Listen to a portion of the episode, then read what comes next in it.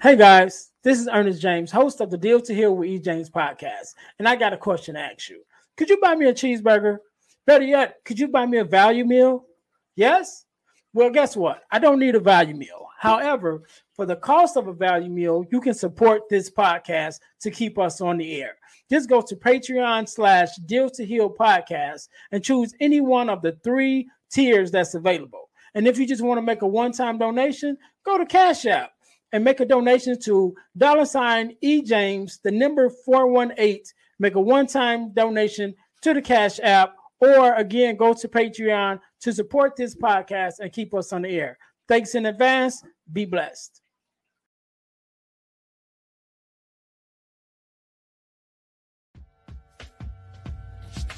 Welcome to Deal to Heal with E. James. On this podcast, my guests and I discuss topics and ways to heal and overcome in every area of our lives so that we may heal ourselves, our families, and our communities. My mission is to help people to deal, heal, and fulfill. Deal with your problem, heal from the pain, and fulfill your purpose. Thank you for joining in. Let's get to it.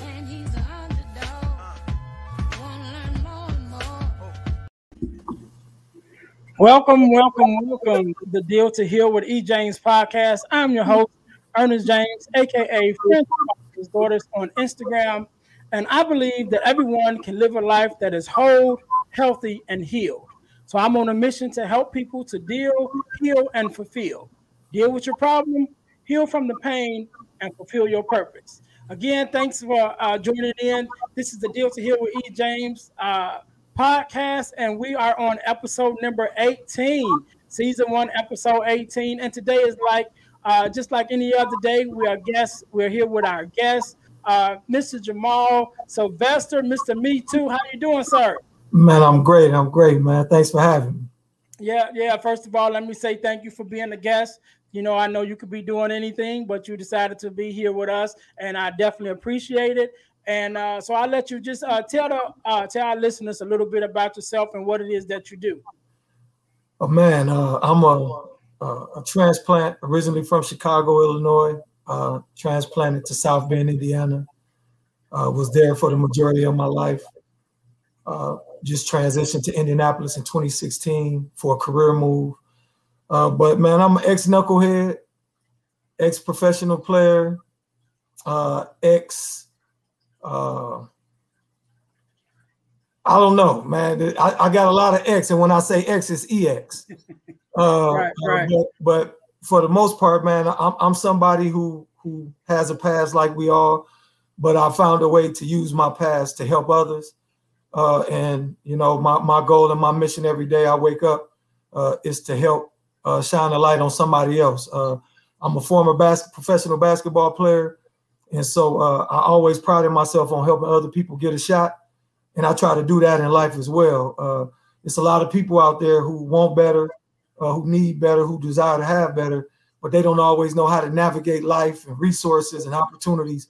And so I feel like God has equipped me and allowed me to go through the things that I've, I've gone through in my life uh, so that I could be a, a bridge builder, I could be a gap filler, and I could be an answer uh, for those who don't quite know how to get their own shot, and I can help them get a shot because everybody want to get in the game. And I've been on the sideline. I know what it looked like to watch everybody else taking shots. And, right, and, right. and so what does that feel like for me to be able to take a shot? And how do I, how do I first infuse myself in the game, but then be, be a part of the game and then be relevant in the game?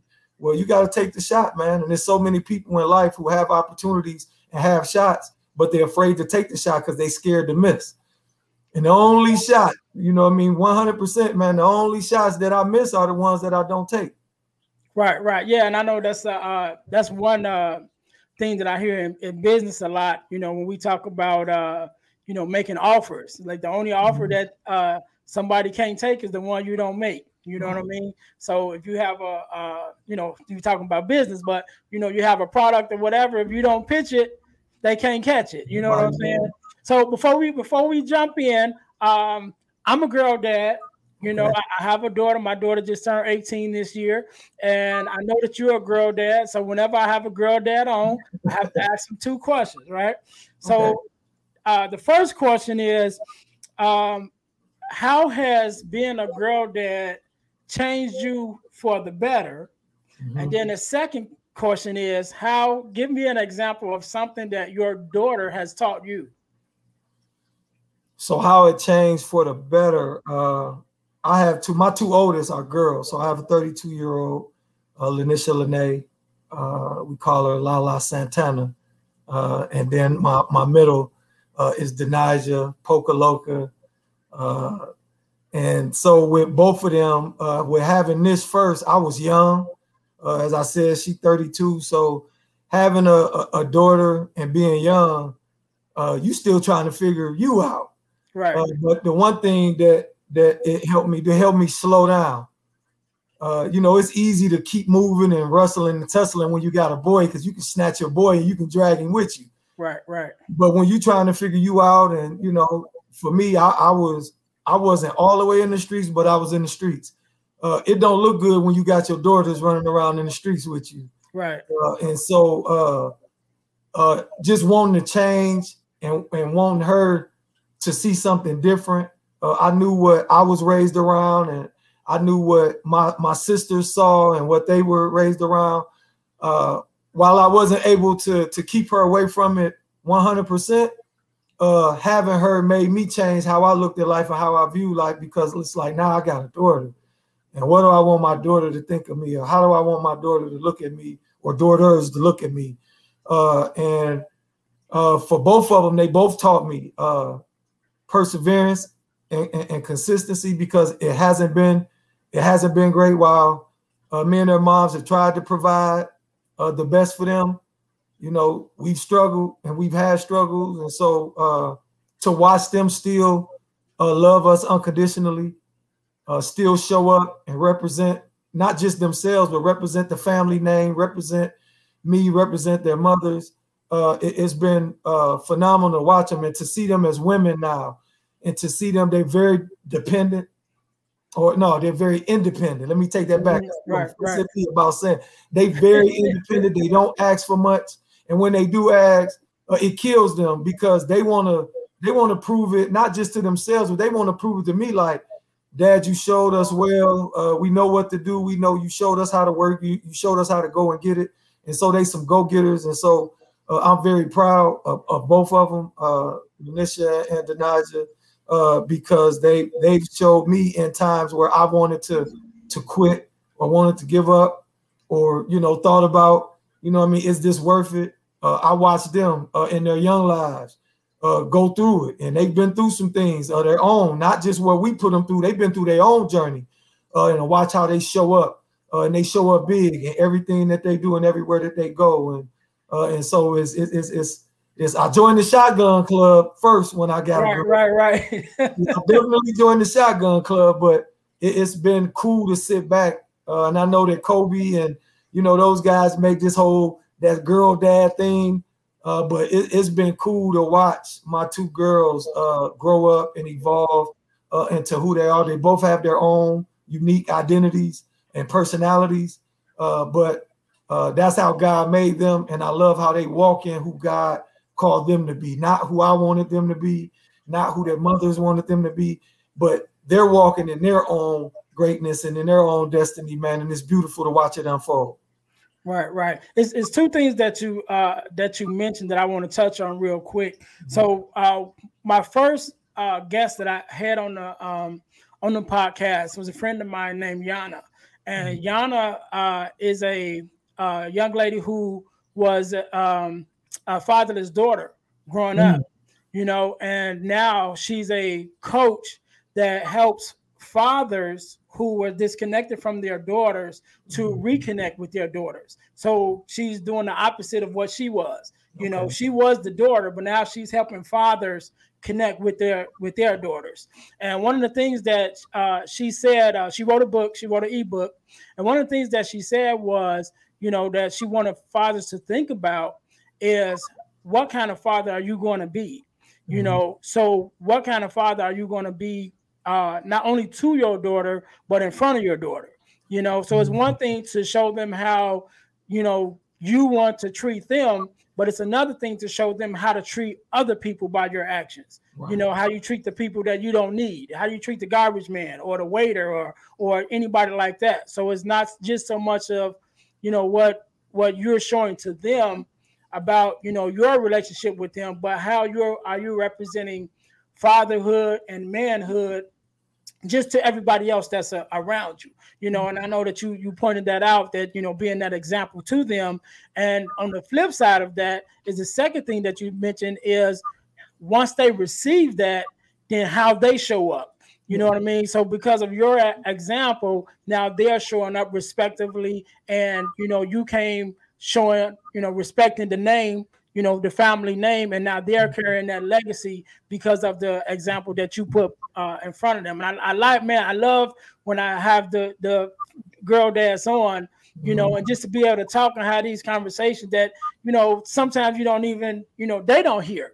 Wow. You know, I, uh, one of my other guests I had on here, uh, um, man, her name just skipped my mind real quick, but I was on her podcast earlier this year, and mm-hmm. we did a whole thing basically talking about me and my daughter, you okay. know, and so I was able to send that podcast to my daughter because it was conversations that, you know, maybe I thought about, but it was stuff that me and my daughter probably never would have would have talked about. Yeah. But I was able to send that podcast to her, you know, so she can just hear my heart. You know what I mean? And I, that's why I said I love to have these conversations with girl dads, and, you know, for them to hear that it's some good fathers out here, man. Yeah. You know what I mean? And, and it's some good fathers that, even though, you know, whether we could be there uh, uh, full time as a full time dad, you know, uh, physically, because we're, we're always a full time dad, but we always can't be there physically.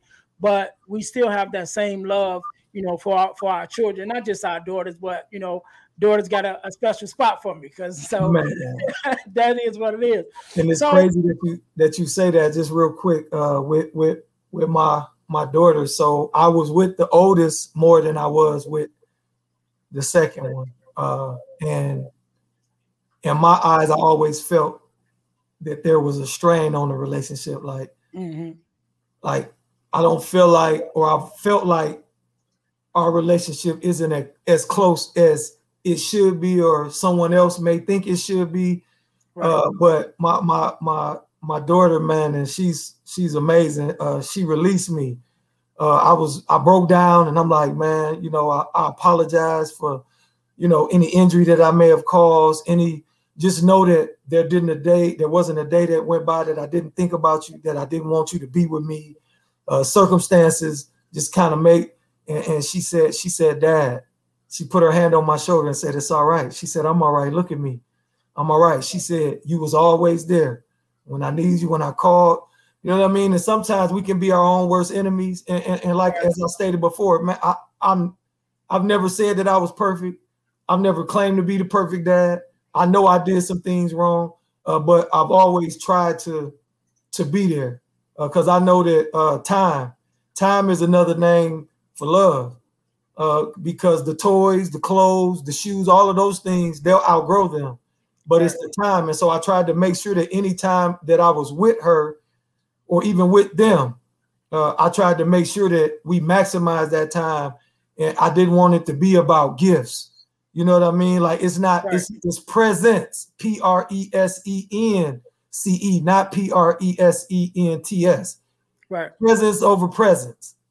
And sometimes we get caught up when we're not there and we try to shower them with gifts right. to replace that. And what they want is time, because when you can't be there, if you create time, memories, and moments, they'll have that time that you spent with them in those memories and those moments for those times when you're not there. And we're not always taught that.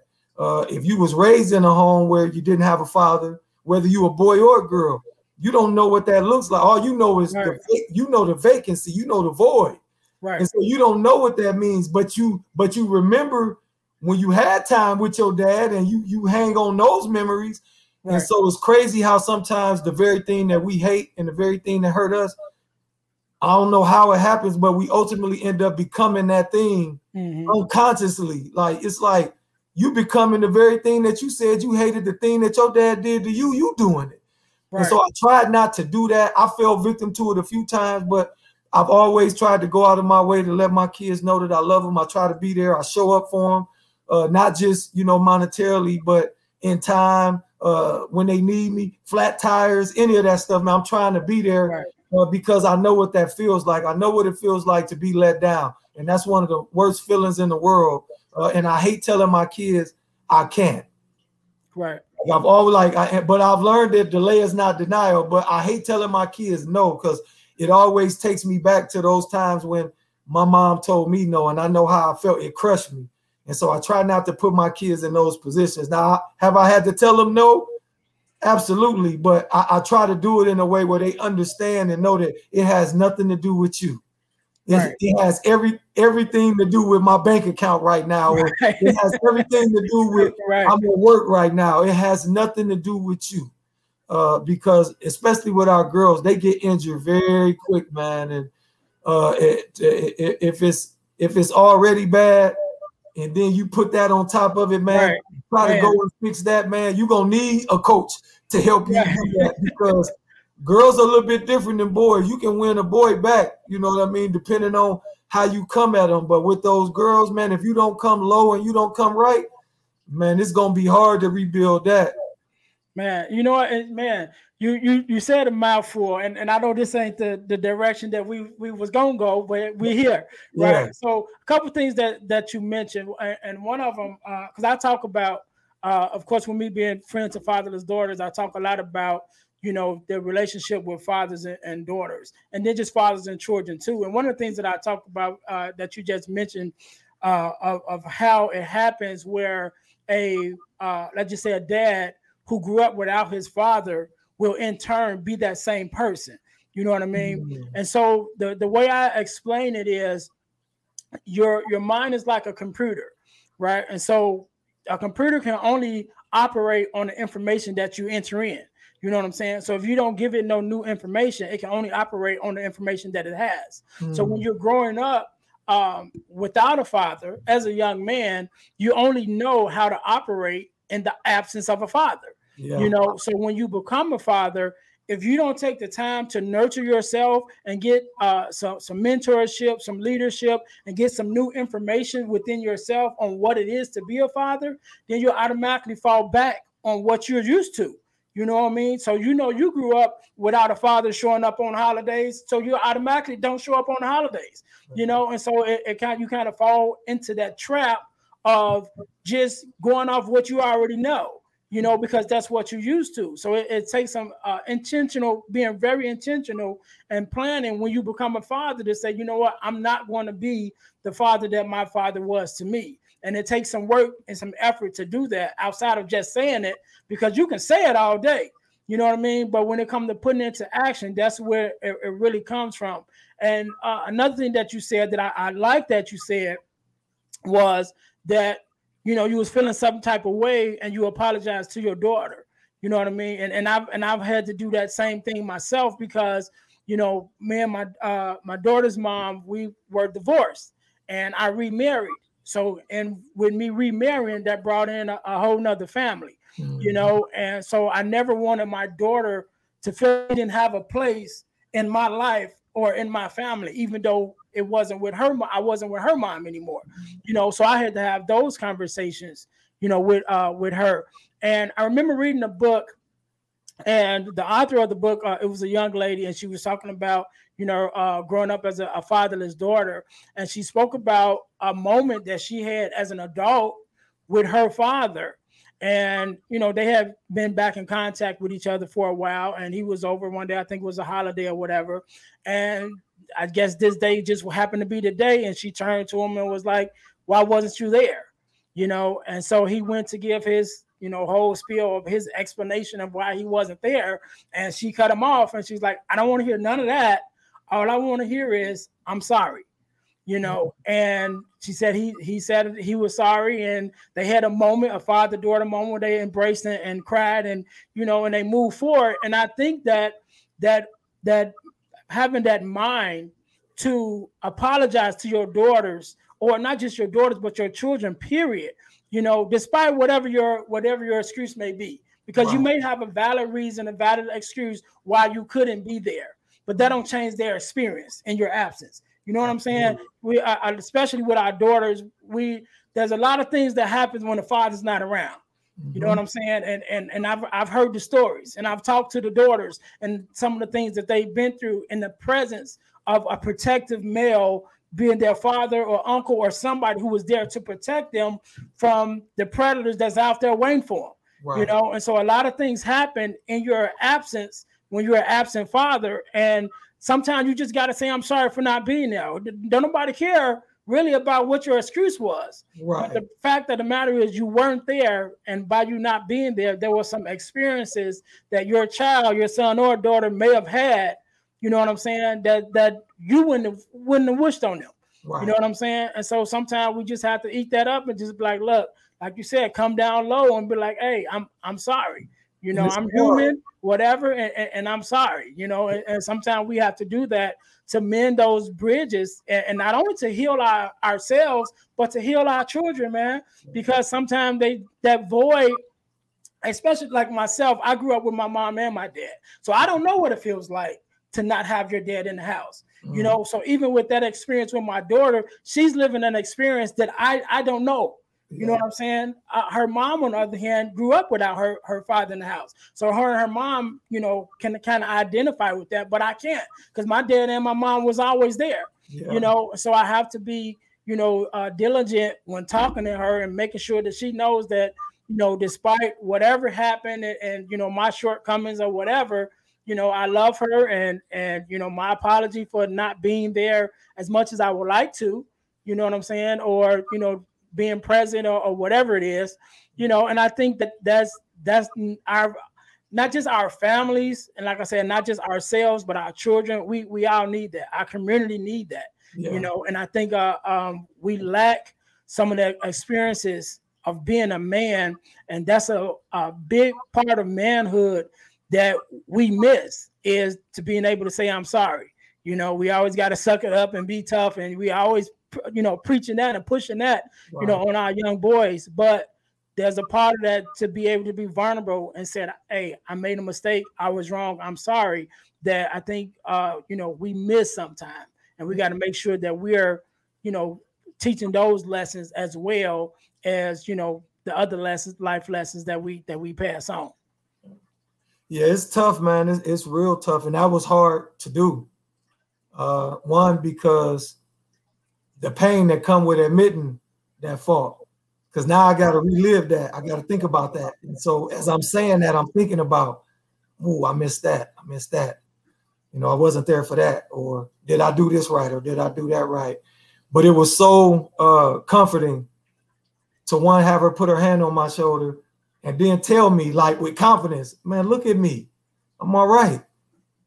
Like, yeah, I know, you know, it, it probably could have been better, but we all could say that. Right, right. I'm, I'm still here. I'm beautiful. I'm strong. I'm healthy. I'm in my right mind, you know. And so uh, she, like I said, she released me. It was a huge uh, uh, lift, and, and, and it changed how we began to have conversations after that. Because now I always felt like every time I was with her, I was trying to make up or say right. why. And I'm like, I, I was getting tired because I was saying the same thing over and over, and it's like it was a broken record. And so she released me. So now we can really talk. Now we can have father-daughter, adult conversations. What's going on with you in life? You know, how you looking at this? What's over here? How you right. that? What do you think about that? And so it, it helped our relationship uh, evolve uh, to a place that uh, it's still not where it needs to be, but we're getting there, and we're open to getting there. Uh, and I think that it's important that you, if your kid is scared to come to you and tell you anything, uh, that's a problem. Our kids should always be able to come and talk to us about anything, regardless of what that is. Uh, and I think sometimes as parents, we come down on them so hard, and we And we mean well, uh, you know, don't get me wrong. We mean well, is is is well intended, but sometimes we come down so hard on them that in their head, like, I know I seen the response to this. This might be worse than that. And I know how you respond. So I, I'm going to keep that from you. And after a while, it's like with anything, you practice keeping stuff from your parents to now you, it's too late when you find out that she got a boyfriend and she been not going to, you know what I'm saying? And right, just, right. You know, the boys and the girls, like just being able to have that open dialogue with them and, and making them feel comfortable enough that no matter how bad it is or whatever it is that they can come talk to you. And you said something earlier. How do you do that when you've been, not been trained to do that? And so it's on the job training. And so we drop the ball a lot of the times. And if we don't have a coach or if we don't have a mentor or somebody to kind of pull our coattail and say, hey, you mismanaged that, you end up continuing to do that. And now you got three or four kids where that's how you've dealt with the relationship. And all of those relationships, while they love you and you love them, they're not they're not where they should be because of the mismanagement, because you only know what you know and you've only you only know what you've been taught or what you've seen. Aristotle said we are what we repeatedly do. And so if I live in that and that's what I see every day, all day, then that's how I'm going to respond to things. And I don't always, my intent is not always to blow up all the time. Right. But it happens because that's natural, because that's what I was raised in. Uh, not saying that it's right, but, and I think that that's where when you talk about being trauma informed, a lot of that comes from trauma and not under adverse childhood experiences.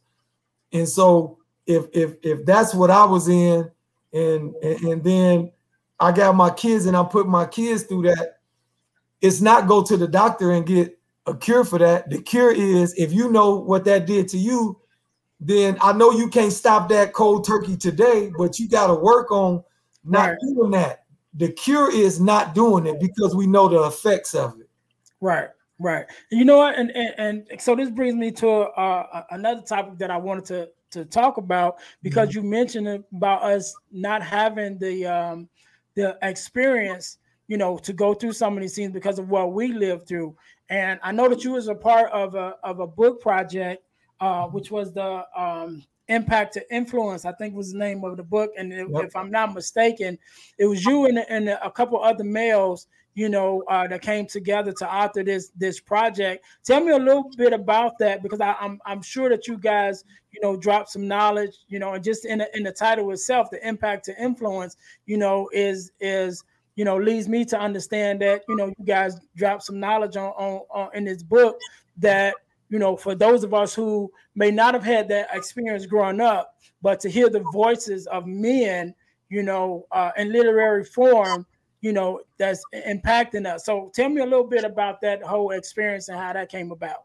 Uh, well, it, it started with uh, with my brother, Chip Baker. Uh, I think you've had him on the show. Yeah, uh, Chip is is an amazing, amazing man. I was introduced to him uh, through another friend. Well, I'll take that back. Me and Chip connected through social media through Boss. Uh, it's the business of speaking and coaching, through Kendall Ficklin, uh, who's uh, E T, E T right hand man. So I went through Boss and I went through Kendall's class in twenty sixteen, I believe. And so me and Chip connected, and we would follow each other, like each other's stuff. But then Chip introduced me. Now go figure. I'm in Indianapolis. Chip introduced me to somebody in Indianapolis, and me and that person kind of connected. She told me a little bit more about Chip, which then made me want to connect more with Chip. And I was on his show, and we just kind of we just clicked. And we've been linked up for the last three years, man. And so uh, during COVID, uh, I was in the process uh, because I was having cabin fever, man. I was losing my mind, and I, I said, man, I need to write a book. I got a story to tell. I need to write it. And uh, I was telling Chip about it, and Chip would every day, man, how the book coming. And, you know, I, I mean, I hit the ground running, man. I was on fire. I was writing it. Man, bro, man, I got a couple of pages done. And then, man, I I, I got some bad gas, man. And I, I, I had to stop and go. I write one day, and then I wouldn't write for a week. And, Right, right. Write for about twenty minutes, then I would write for a month. And Chip just out of the blue, like, hey man, what's going on with the book? I ain't heard nothing in a while. And I'm like, man, you know what, bro? Just to be honest, man, life, work, this COVID stuff, man, I just kind of, you know, stop writing. He said, well, uh, I got an opportunity for you, so I'm gonna need you to pick your pen back up. And I'm like, huh? He said, yeah, I'm gonna do this collaborative book, man. I'm gonna have, you know, some, I'm gonna make it, you know, uh, open to a lot of guys, and whoever, you know, say they want to be a part of it, we're going to go in and, you know, we're going to make it happen. All you have to write. And here's the, the, the buy-in for me. I'm overwhelmed about writing a whole book. Right. I'm like, man, I got to title it. I got to title. I got to get a name for each chapter. How many pages? Like all of this stuff is like, and now I'm getting nervous. And then is people going to buy the book? Do they want to hear what I'm, I'm going through all of this stuff? Man, he said, man, it's just one chapter, bro. Just write one chapter. I'm like, bet. Gave me a couple of weeks, man. Did it. Got it to him. Uh, and it's seventeen of us, including Chip. And the book is about uh, people or situations or life obstacles that have impacted and influenced our lives. And so there's people in the book who are writing about other authors in the book because of the impact that they had on their life. You know what I mean? Like it's right, so right. It's a bunch of educators. It's a bunch of former athletes, coaches.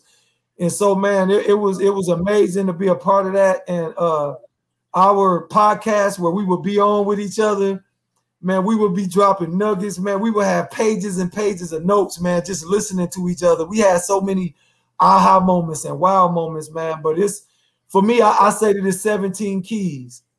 Uh, uh, if you if you're somebody uh, who's uh, been been knocking on doors and, and, and it was locked and you didn't have a key, if you read this book, I guarantee you, you're going to find a key for whatever door you're trying to get through, uh, because it's seventeen phenomenal men who are sharing, uh, you know, emotional, uh, uplifting, encouraging uh, stories about people, uh, situations, and things that have changed and ultimately impacted their lives uh, that so much that they wanted to write about it. Uh, and so I'm thankful to Chip for, for making that opportunity for all of us. But for me, like now I can say that I got a book. And so it made it a lot easier when I went back to continue to start back writing my book, to finish my book, because I got a chapter underneath my belt. So I know that I can do it again. Uh, yeah. So, uh, but it, it, it's a great book, man. It, it was great to be a part of that process uh, and watching, you know, from start to finish, how that unfolded uh, and, and what it takes Uh, to, to to put out a, a good book, man. And uh, I'm thankful to Chip, man. You know, uh, that's my brother. And, and we locked in, man, until until they throw dirt on both of us, man. It's, that's right. My brother. Man, I, I'm glad. I, I know I talked to Chip. Uh, uh, like you said, I, I did have him on.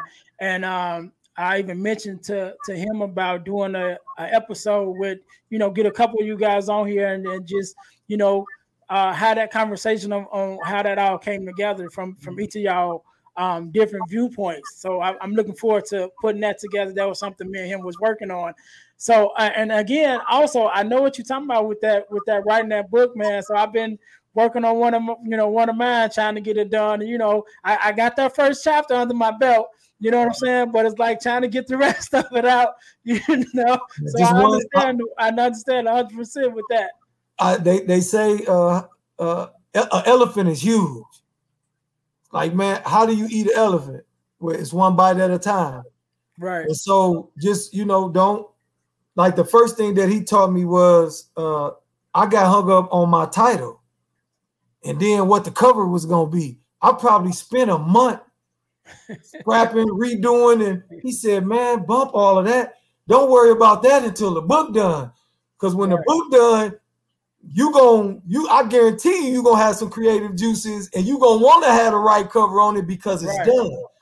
To worry and, about and a, and a name, and title, and a name itself. And you ain't even got the book done, it doesn't even make sense. And so right. you know, he told me, man, get get your first your concept of what you want your book to be, target audience, who you trying to reach, what's the message, what's the takeaway, and then you start writing what are the things that happened in your life that you were going to interject in a book, and those are the chapters. Mm-hmm. Yep, yep. So yeah, you know it's, knowing, knowing that process, knowing that process makes it a lot easier. You oh know? my God, yeah, it made so it so I, much easier. Yeah, I know my my thing. I, I've I've done the, you know the whole thing and, and either uh, written out the, the the chapters on what each chapter will entail and everything, like mm-hmm. you said. You know, it's just sometimes just that sitting down and being still. You yeah. know what I mean? Because in, in that in the moving, the day-to-day life or things that you got going on, sometimes you just take that moment like, okay, I'm going to sit down, I'm going to be still, and I'm going to let it come to me. You yeah. know what I mean? And, and not stressing yourself about it. So, but you know what? I, I, one of the things I wanted to um, mention is, you know, you guys coming together and, and sharing your stories and sharing about different things that may have taken place uh, um, in your life, uh, experiences or whatever. And I know that that's a big thing with people, right? So sometimes the things that people go through in their past, they allow their past to imprison their future. You know what I mean? And so their um, their their past imprisons their future or their present, right? So let me let me say it this way: their pra- their past imprisons their present, mm-hmm. and by default, it it felonizes their future. And so if you're a felon, a felon, you know, there are some rights that is taken away from you because you're a felon. So what people do, they, you know, hold themselves hostage or prisoner to their past. And so they automatically pull away some of the opportunities and things that still may be open to them. But because they're so locked so much into their past, they don't allow them themselves to, you know, overcome some of those things. So if if If you were talking to uh, somebody, you know, just about, you know, getting, getting, not allowing your past to, you know, dictate your, your future, what would be some advice that you would give them, you know, to, to help them move forward? Uh, man, the number the number one thing is uh, you, you, you, you, capital Y O U, are not uh, the total sum of the worst thing that you've ever done. Mm. Uh, I was a victim of my past. I allowed my past to make me feel like I wasn't worthy, that I didn't deserve. Uh, and, and, and, and in doing that, it, it, it kind of lets you off the hook and allows you to make bad decisions thing, and do right. things that you know are unbecoming of who you are and what. And so I had to learn. I'll never forget, I went to go apply for a job in corrections, and I gun charge, weed case. And I'm like, why am I trying to get a job at the juvenile prison? They lock people up for the things that I got in trouble right, for. Right. Why would they give me a job? And I'll never forget, on the application, uh, they asked, have you ever been convicted of a felony? And I'm sitting there and I'm like, man, I really want this job. It's three or four dollars more than what I'm currently making doing the same work. Child support on my head. Like, this can really help get me from underneath child support. And I'm like, man, do I answer this? Like, how do I get around this? And I said, you know what? Uh, I said, I'm gonna write on here, please let me explain. And then I got me some, some lined paper, and I wrote a two-page letter, because what I recognized was people, if you let them. Oh, so when I got in trouble, it was in nineteen ninety-six. It was two thousand. It was two thousand one when I applied for this job. For me to allow you, or for me to allow myself to be held to what I did in ninety-six and two thousand one, that's not good.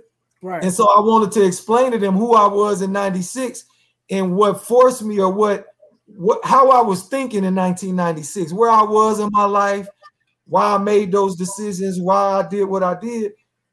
But I also wanted them to see that in those four years that I had transitioned and I had grown, and here's who I am right now. And I said in the letter, I'm not going to allow you to allow what I did in ninety-six keep me from having or gaining this job in two thousand one, because I'm not the same person. And Man, that no. I could be, and that I could be an asset, because what I've gone through now, that allows me. Now I become a teacher. If right. I'm wise, if I, I understand now, when we go through stuff, it ain't for us. We get so hung up when we going through it that, man, poor me. Why is this happening to me? It ain't for you. It's for somebody else, or it's for your next. You just got to make sure that you go through it and you get out of it the lessons, the learnings, the teachings, the wisdom out of it, so that when you move to your next, whatever that next look like, you'll be able to manage and handle what's in front of you because of what you learned from what was behind you. Most people tell us to forget our past. I like looking back. Now, I don't look back long. But right. I looked long enough to look and see all of the things that I've overcome so that I can say, you know what, I'm a bad man. Right. You I'm know what? That, that's uh, that's something that I that I um, that I talk about when I'm talking to different people about. You know, you get asked the question, why do why do bad things happen to good people? Mm-hmm. And and I always answer that so that good people can know that they can make it through bad things. Yeah. You know what I'm saying? So if, if I had never been through nothing, how can I, you know, be able to tell you confidently that, yeah, you're a good person and you're just going through a bad experience, but you'll be okay. You know what I'm saying? And, you know, we oftentimes want to uh, look at ourselves and, and compare ourselves to other people like, well, this what I'm going through should have been reserved for that person because they did this or they did that. So, well, that is, it don't work like that. You know, so you might be a good person. But if, if the only people that went through stuff was bad, bad people, then where would the good people stand? Wow. You know, and like we say, you know, you don't know what a, a, a sunny day feels like until you had some rainy days. Absolutely. You know what I'm saying? You don't appreciate it until you had some, some stormy days, you know? So I, I definitely understand that. And, and I like what you said, you know, uh, that you put on the, on the, on the application. Let me explain.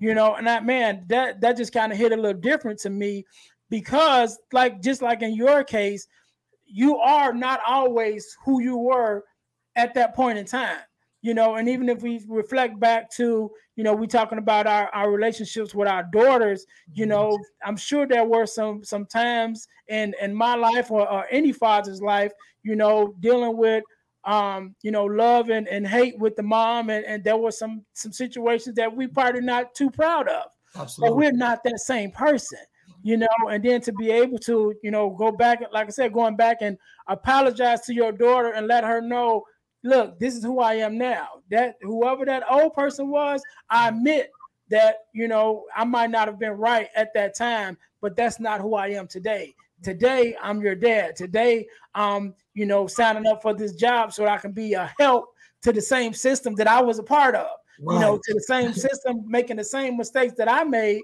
But because I made those mistakes, now I'm able to come into this system and talk to these young kids who may be making the same mistakes or has made the same mistakes and be an example that you're not who you are. Wow. You know what I mean? Or you don't have to stay who you are. Maybe that is who you are at this time, but there are some steps that you can take and some things that you can do to become a different person. So like you said, when you're looking back four, five years from now, you can say, yeah, that's who I was, but let me explain who I am today. So I, I definitely like, like that, what you said. And we're not always taught how to negotiate for ourselves.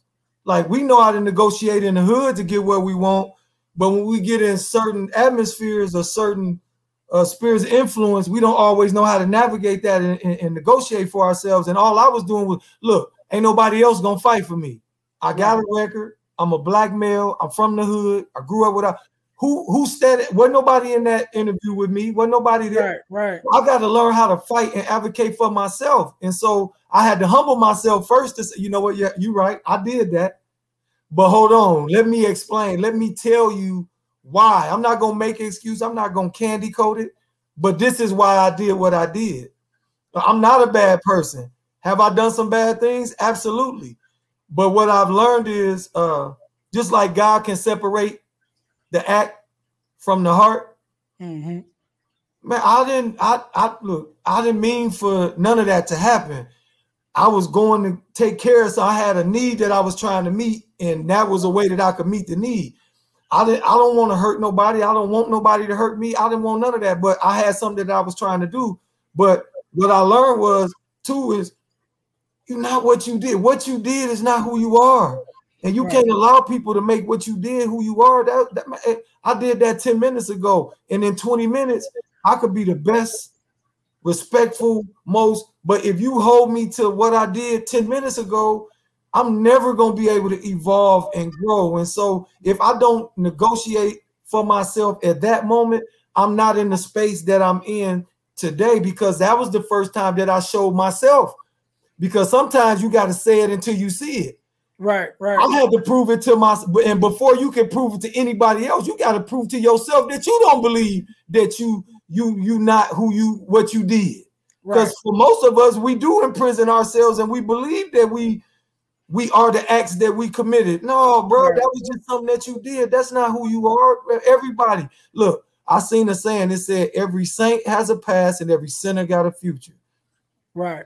Every saint has a past and every sinner has a future. And I'm talking about that was so powerful for me because you get caught up and you look at the people who do it good and it appears that they do it right and that they, they've made the right decisions. I don't know what you did. I don't know everything that you did, but for whatever reason, mine got magnified and then you picked me apart. And so, but I'm only looking at you based on what I see. But when I find out later on in life that you was doing some of the same stuff I was doing, right? right. You caught. Right. So, hey man, I'm thankful for my struggles, man, because without them, I wouldn't know my strengths, bro. Right, so man, one hundred percent. And I seen a, I seen a, uh, uh, I think it was a clip. I think it was uh, Jay Prince, and um, it was just a short clip, and he said something, and what he said was, every day we're all given two things. Uh, we're given a chance. Uh, what is the what was the other one? It was two. A chance and a choice. That was it. So every day we're given a chance and a choice. Yeah. So when we get up in the morning, we're given a chance to make today better than it was yesterday. Yeah. You know, to make different decisions than we did, you know, five minutes ago, ten minutes ago. Yeah. You know, so we're given that chance, and now that we have that choice, now it's up to us to make that right decision. Like, all right, I'm gonna go right instead of going left. To see where this right is going to take me, you know, instead of going left, which I know where that's going to take me. You know what I mean? Yeah, but how do you do that? It's the second part of my answer to the question that you asked is when you have a why, mm-hmm. when you truly find a why, and your why could be a multitude of things. It could be Nana. It could be your daughters. It could be the promise that you made to your mama. It could be your girlfriend, your wife. It could be uh, your college degree. Like I'm, like it could be whatever it is that motivates you. And get, when you find a why, who, what, when, where, and how don't even matter because you know why. Right, right. When I found my why, oh man, none of that other stuff mattered. Yeah, my stomach hurt, but I know why.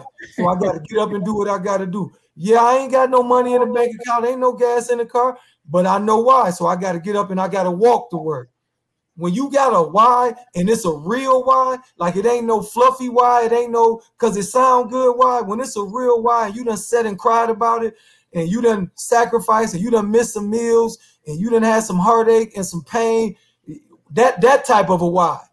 Right. Oh, uh, no, it's going to get done because you know why. At the right. end of the day. And I know uh, the, the way that I, I explain it is I always ask, what's your R F R, which mm-hmm. is your reason for rising. So mm-hmm. what is the reason you get up every morning? Yeah. You know what I'm saying? What what's what is that why? You know what I mean? What is that reason that keep you pushing? And as long as you keep that at the forefront of your mind, like you said, it, it could be your mom, could be your grandmom, could be a promise that you made to yourself that mm-hmm. you're going to be better today than you was yesterday. So when you get up, you keep that at the forefront of, front of your mind. Okay, what's my reason for rising? This is the reason why I'm getting up today because I want to do something that's going to make me better than I was yesterday. And you keep that why in front of you and you press forward. And before you know it, you are so far from who you used to be, but so closer to who to where you want to be. Absolutely. Man, and, and man. Man, we can go here all day. We already been on here almost an hour, right? But man, I want to say again, thank you, man. Thank you so very much for for you know being on here and sharing your story with us. Definitely, you know, sharing your uh your love for your daughters because that's that's a conversation I never get tired of having. You know, the conversations with the with the girl dad. So again, I, I thank you and I appreciate you for just being on here, man. Man, I thank you, man. And I, I this is. And all the podcasts that I've done, this this is probably the first one where I've gotten to talk about them in depth uh, or at length. And right, so I right. can't wait to get the episode. Uh, and I would I would love to, at some point, it would be nice to have them on. Like, right, you man. Could get on and you can have your daughter on and I can have my daughters on and we could just have a powwow and just really, you know, Uh, I don't want to say scripted, but have those questions to get to where our listeners, because I think I had a conversation with some high school kids, man, about five years ago. And I don't, I, I'm a temperature. I check the temperature everywhere I go. uh, and I'm, I'm subbing for one of my friends. And I'm like, man, why is this? I'm hearing this echo of, man, you need to have a conversation about your dad not being in your life. I share my story about my dad not being there. And I, I shared uh, to my mothers out there, if the dad is a piece of, you know what, it's not your job to impose how you feel about that man on your kids. Right, right. I'll say that again. It's not your job as the mom to impose how you feel because of the breakup or whatever, he cheated, whatever happened. It's not your job to impose how you feel about him on that child. If he a piece of, you know what, that child in time will find out on their right. own organically, and you let right. that happen. Because what tends to happen, we've been talking about um, who I was in ninety-six. Exactly. That's not who I am in two thousand one. And so for a lot of fathers who try to come back, if you've been telling this child for the last ten, fifteen years that they daddy ain't nothing, he don't love him, he ain't this, he ain't that, he ain't never tried to, when he try to come back, that kid gonna stop him in his tracks. And a father, a man is only gonna put up with so much disrespect coming from something that he know. Do you mind? But you're not gonna be talking back to me. You're not gonna be talking to me like I'm not your father. But that's what ends up happening in those relationships, man. And it's bad, and it make bad with the kids, because I told them, and the, the, four of the kids start crying because I said, what's going to end up happening is you're going to allow your anger and hate to allow you to miss out on a key and an answer to, to something that only your father can answer. Right. I used to wonder how I tick and how I talk. It wasn't until I got with, and once we settled our differences and we was able to talk through why he wasn't there, and I was able to share with him that it hurt me, him not being there. But I figured out, and I'm listening to his story, and I'm like, oh, man, you kind of got the same stuff. You feel it. But if we don't get him an opportunity to come back, and like you say, if I don't get you, give you the opportunity to come back and explain, come on, man, how can I? Because I know I stayed up plenty of nights as a child wondering, like, why did I do that? And it wasn't like that wasn't my mama D N A. That was my daddy. Right, right. Made me do that. But if right. I don't got him to talk to, and I can't talk to my grandfather who raised him, like that's where the keys and the answers at. And so we got to allow those relate. Look, I told him, you don't got to have a father-daughter or a father-son relationship. I started off with my dad. When my dad got out of prison, we started being friends. I said, man, we need to be friends first. Before you go to trying to tell me what to do and try to come in and, and be a dad again, because I'm grown now and I got kids. Right, right. And so we would one day for an hour, we would listen to music. We would get something to drink and we would listen to old forty-fives and thirty-threes. And we would listen because I, I love music, but I got it from my dad. And I know that. And that's how we built and we built it back up to now we father and son, and we can we can be around each other and we can talk. But I had to get to a place and humble myself to let him allow him to come back in, because if I would have listened to all of the stuff that my mama pumped into me, I found out on my own after six, seven Christmases falling asleep in my coat that he wasn't coming. My mama said he wasn't coming. I'm like, yes, he is. And then he didn't come. I learned on my own the hard way that he's not right, coming. Right. And so right. that's that's a that's a while it was hurtful, and I know I know that it hurt the moms to see their kids go through that, but you let that happen organically. Don't do that, because right. some of these dads, like at the end of the day, we said it, both of us have said it multiple times, man, you you can only do what you know or what you was taught, and most of them wasn't fathered. And so what do you do when you don't know what to do? You either fight or you run. And for most of us, I'm gonna tell you this, and, and then we can sign off. Most of us, and I know that I've had those thoughts in my head, some of us, because of what we can't provide, because we we've said in our heads, laying down on our backs, looking up at the ceiling, my kids will never go through what I went through as a child. And when we don't feel like we're adequate or we have those things that we can provide for our kids in that way, we feel like they better off without us being there. Mm.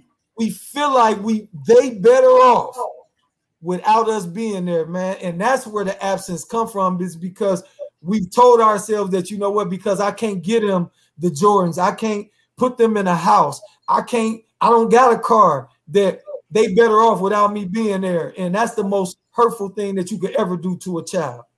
Right. And, and, and, and you know, I think a, a lot of that comes um, with us sometimes as adults um, growing up and mis misplacing that the importance of that presence over presence, you know, and a lot of times because of, uh, you know, uh, a father who may have grown up without his father, he can't identify with the presence of a father because he never had that, but he did get gifts every now and then, you right. know what I mean? So he equates it to that. Well, let me give these gifts because he don't know what the presence is like. So he don't know that that presence is more important than those presents. You know what I'm saying? And so that's, man, we'll be on here forever talking about this.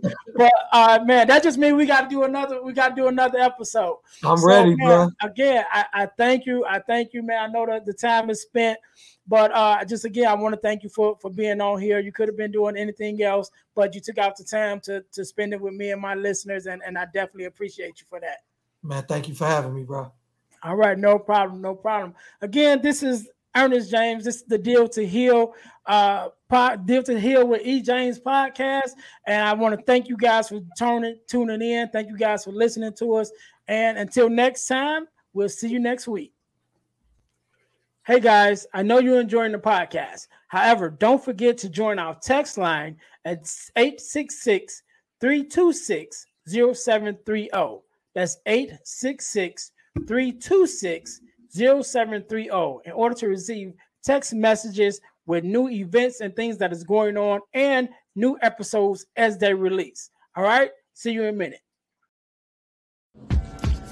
Thanks for tuning in to Deal to Heal with E. James.